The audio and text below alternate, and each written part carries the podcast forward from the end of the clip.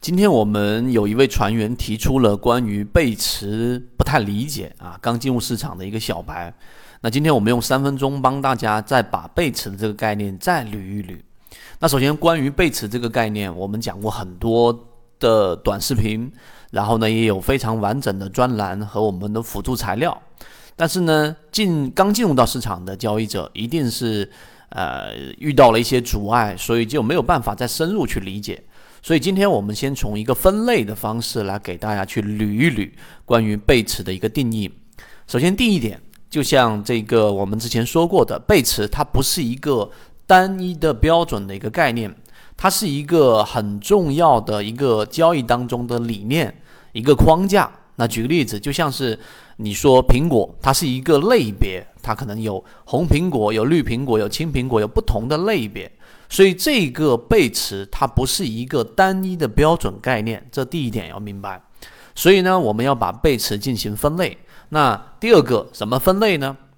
首先，常规的背驰定义很清晰，就是我们说的 MACD 的背驰，在禅中说禅里面啊，它教你炒股一百零八讲里面，我们把它压缩到十八讲里面就有讲到，当一个股价连续性的下跌，当股价的这一个。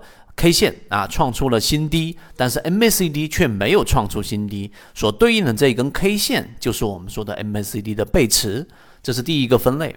那么第二个分类呢，很多交易者不理解。那我们实战当中的这个有效性非常高，就是我们说的力度的背驰。什么叫力度的背驰呢？就当一个中枢形成了，中枢是由三笔以上有重叠的这个区域构成的。那这个过程当中呢，就有一个进入比跟离开比。那进入比，你可以想象一个上涨的一个趋势。那么这个趋势过程当中呢，有一笔，第一笔进入到中枢，也就进入到中枢构建的这一个第一笔，它并不是进去的那一笔，而是下上下这三笔构成了一个中枢。所以进入比呢，就是我们所说的这一个力度判断的 A。那么离开比呢，就是离开中枢的那个比，就是我们假设它是 B。所以就拿 A 跟 B 来进行比较。如果是上升趋势，那这个 B 啊，它所对应的 MACD 的这个面积，或者是仅仅这一笔的长度，它是小于我们所说的进入比的，那你也可以把它理解为我们说力度上的背驰。第二种也很好理解。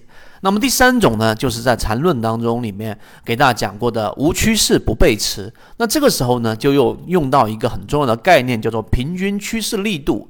那趋势力度的背驰怎么样去理解呢？其实也很简单，那就是首先你要知道啊，一定是要形成一个趋势。什么是趋势呢？在缠论当中，两个不重叠的、没有相交区域的同向中枢，我们就把它理解为是形成了一个趋势了。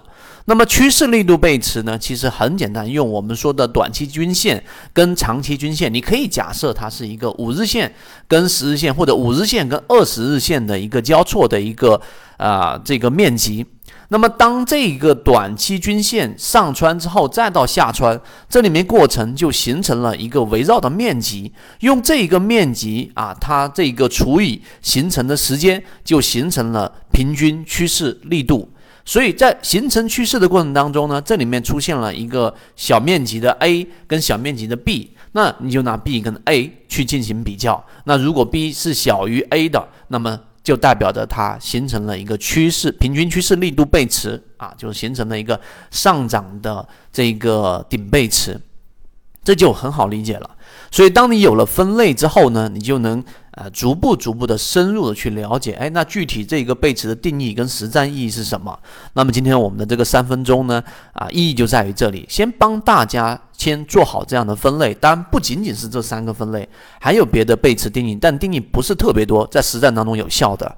所以从今天开始，你就开始去明白，原来背驰它不仅仅是一个单一的定义，它还有分类，还有不同类型的背驰。那这些背驰其实本质上是一样的，它都是为了统计在过程。当中上涨也好，下跌也好，它的量能的衰变或者是加强的过程，这个就是缠论当中里面一个非常核心、非常核心的一个呃一个一个交易的哲学也好，交易的系统也好，交易的理念也好。